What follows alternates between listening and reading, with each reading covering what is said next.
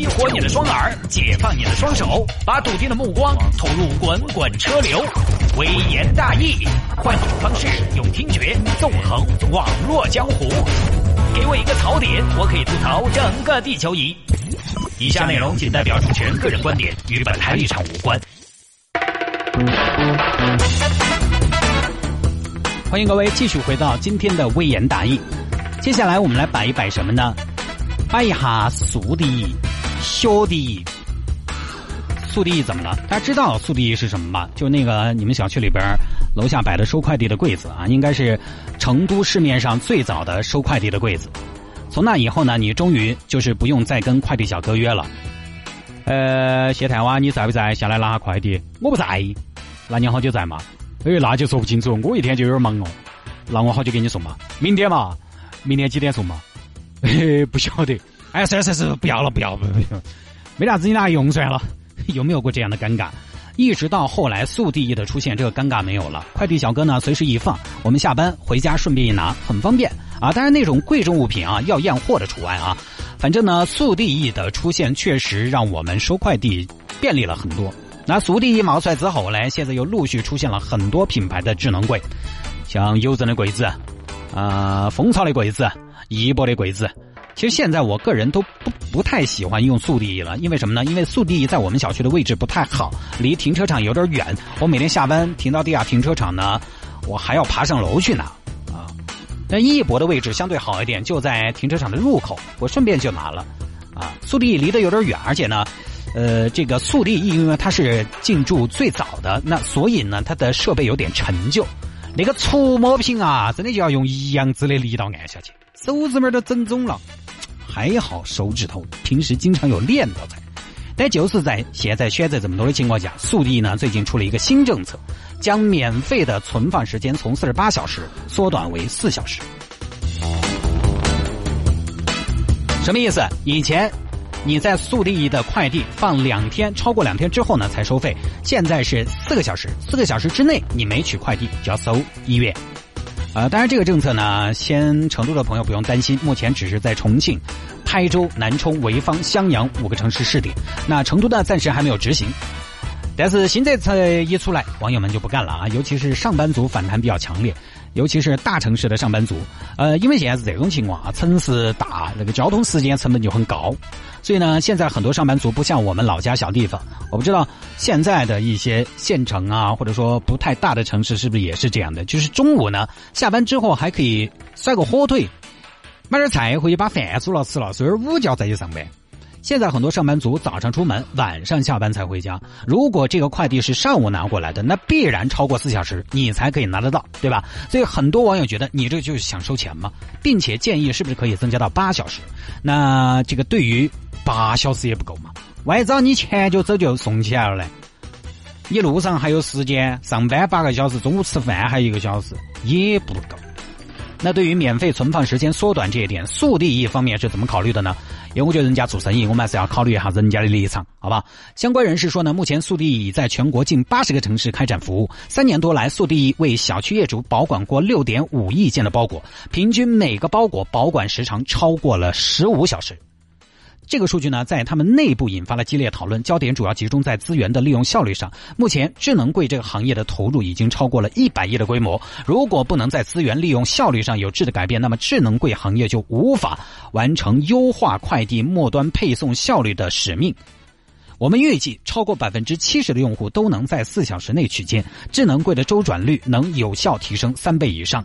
而推出新规之后呢，平时的四小时内取件量相比以往提升了百分之六十以上。这些空余出来的相隔资源，极大的提升了后续的派件效率。这个是速递他们的人说的啊。其实我觉得啊，呃，大家。当然，收费啊，我们作为消费者都不开心。但是我觉得大家也好好思考一下他们说这个话。我觉得人家速递说的也有道理。这个不是帮谁说话啊，因为他们也不是我们的广告客户。其实有时候反思一下自己，人有的时候呢都有惰性。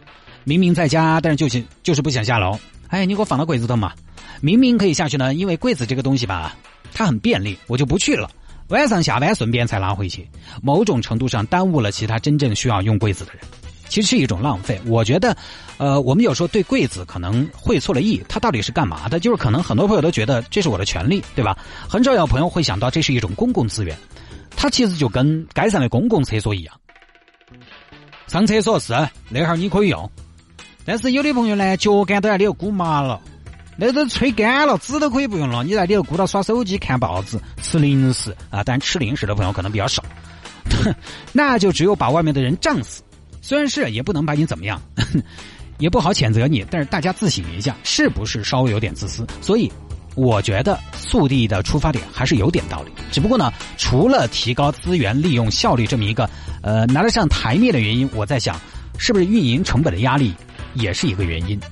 速递易啊，其实它的就是管速递的或者说速递的东家应该是成都的吧？我不太了解啊，他们这个运营需要多少成本？但是我查了一下，据说呢，那个柜子要一万五一个。就是要一万五一个，买那么一台机器的钱哈，这个还不算后期的维护、维修、人员费用，有些小区还有进场费。据速递易一位不愿透露姓名的人士王德明透露，哼，花名，我给他编了一个，一个柜子短信费、数据流量费、人员维护、设备折旧等，一套设备摊销成本，包括后台开发等边际成本，每年大概是八千元左右，就是一台机子。这个可能是不是有点超乎大家的想象？你觉得多个柜子在那儿要好多钱嘛？不是那么简单。如果真的简单到多个柜子在那儿，那我们成都周边找一个家具厂来把这个事情就做了嘛？对不对？人家勉强现在是互联网行业，所以我看速递啊前期也没少融资，都是以亿为单位的，几亿、几十亿。烧钱是为什么？烧钱本身不是为了烧钱，烧钱那干嘛要干这个事情呢？如果只是为了烧钱的话。我拿几亿去买买一车皮的烟花，把它那些粗了多好看呢？对不对？烧钱还是为了赚钱。而现在这种智能快递柜的盈利模式，我在网上查了一下，还存在争议。就是我注意观察了我们小区的快递柜，主要就是广告。易博，易博他们家的快递柜现在取快递，先你得看十秒广告，还有就是收取快递公司寄件一定的费用。但是这个其实相比那么大的投入来讲，真的就是杯水车薪。这点广告收入和寄件费用，我觉得都是渣渣钱。还有就是网上的一些网友的分析啊，说速递易他们是想以速递易为入口，争取更多的用户做这些用户的生意。啥子意思呢？也就是说，他通过布局速递易来达到一定的流量，因为每个人都要网购，所以他这个搜集到的流量是非常多的。用户的信息，这年头有流量就好办事嘛。有流量我就可以打造自己的生态圈，类似于支付宝一样，在里面什么事情都可以做了。速递易也想这么干，生活服务、电商，现在的互联网金融，贷一个千八百的小额贷款，他都可以去吃一嘴。但是呢，这个事情啊，绝非一朝一夕，而且现在互联网寡头时代嘛，BAT 三巨头就吃了一大半，你要想进去，可能就不是那么容易。最后的结果多半是。马老板对我们的公司有没有兴趣啊？我便宜卖给你，你们这个咋卖嘛？柜子五块钱一斤，称嘛，有好多算好多，五块钱我收费的，收都在收人七角头，你不能这么算啦！我那个是上了漆的铁啊，又不是生铁，所以呢，回过头来说，或许速递是不是也面临一些成本的压力？想通过这种缩短免费存放时间的办法来增加一些收入，有点是点嘛。这其实也是很多网友的猜测啊！当然，其实财经方面、企业运作的方面，我是真的一点都不懂。如果有就是开黄腔的地方呢，还请大家把《微言大义》当做是一个娱乐节目来看，好吧？不过呢，《微言大义》本来也就是一个娱乐节目啊。其实说了这么多，我最后还是想说一下，就大家发现这两年，我不晓得大家注意到没有？我们作为消费者，其实这几年享受了不少什么呢？互联网红利，从互联网金融就转账不要钱，取现不要钱。现在银行也跟到来了，余额宝高利率，到后来的互联网出行，滴滴、Uber，啊，那段时间嘛，两块钱杀多远，八块钱，成都都要坐船，对不对？慢慢一阵繁华之后，都开始回归现实，收费的收费，涨价的涨价。其实作为消费者，虽然一万个不情愿，我们当然希望越便宜越好，最好是不要钱。但是呢，长远来看，这个东西不合理啊。如果一个行业都没钱赚了，它一定是没有活力的，更加谈不上发展和进步。而且呢，就是因为有些东西不合常理的便宜，所以某种程度上造成了浪费。当然，我不针对速递这个四小时是不是合理哈，我就是说，有的时候不合理的便宜会造成浪费。你比如说，专车价格一直便宜，那就不会有人拼车了。一个车我就只拉一个人，两块钱我做子嘛？我一个人坐舒服，我享受一下，我坐后排睡到后排，这是浪费。比如说快递柜子，随便放多久都免费。那我觉得有没有人会把它当做自己的储物柜？我今年六月的放点棉絮，放点泡菜坛子，放几双鞋子在里头，这也是一种浪费。所以，我觉得这很正常，也可以接受。还是那个观点啊，要想好服务，一定要付费。我觉得大家就是在在内地啊，大家可能不太喜欢付费服务。如果你不喜欢，那你能不能给人一点利润的空间？像一博，它免费存放时间长，我从你这儿赚不到钱，那么你就要看广告。你不能说又不给钱，又不愿意看广告。很多朋友说电台天天都是广告，那要要养那么多人呢？要么就是听广告，要么就是付费听节目，你选哪一个？就听维园大爷给钱。包括我一个朋友做新媒体，专业的汽车评论测评，前段时间搞了一个付费看测评的模式，结果垮死了，都在骂，就中国的销受众没得付费的习惯。对不对？没有给这种无形的商品付费的习惯，更何况还是那么还有那么繁荣的盗版行业啊！当然，这个里面呢，可能也有我们媒体人自己值得检讨的地方，就是你的内容是不是值得付费，不够吸引人，这是我们需要改进的。所以现在就只能播广告了。全世界百分之九十五的媒体都靠广告，可不可以不靠广告？可以。如果付费收入和广告收入能差不多，我们就可以不打广告了，纯节目，好吗？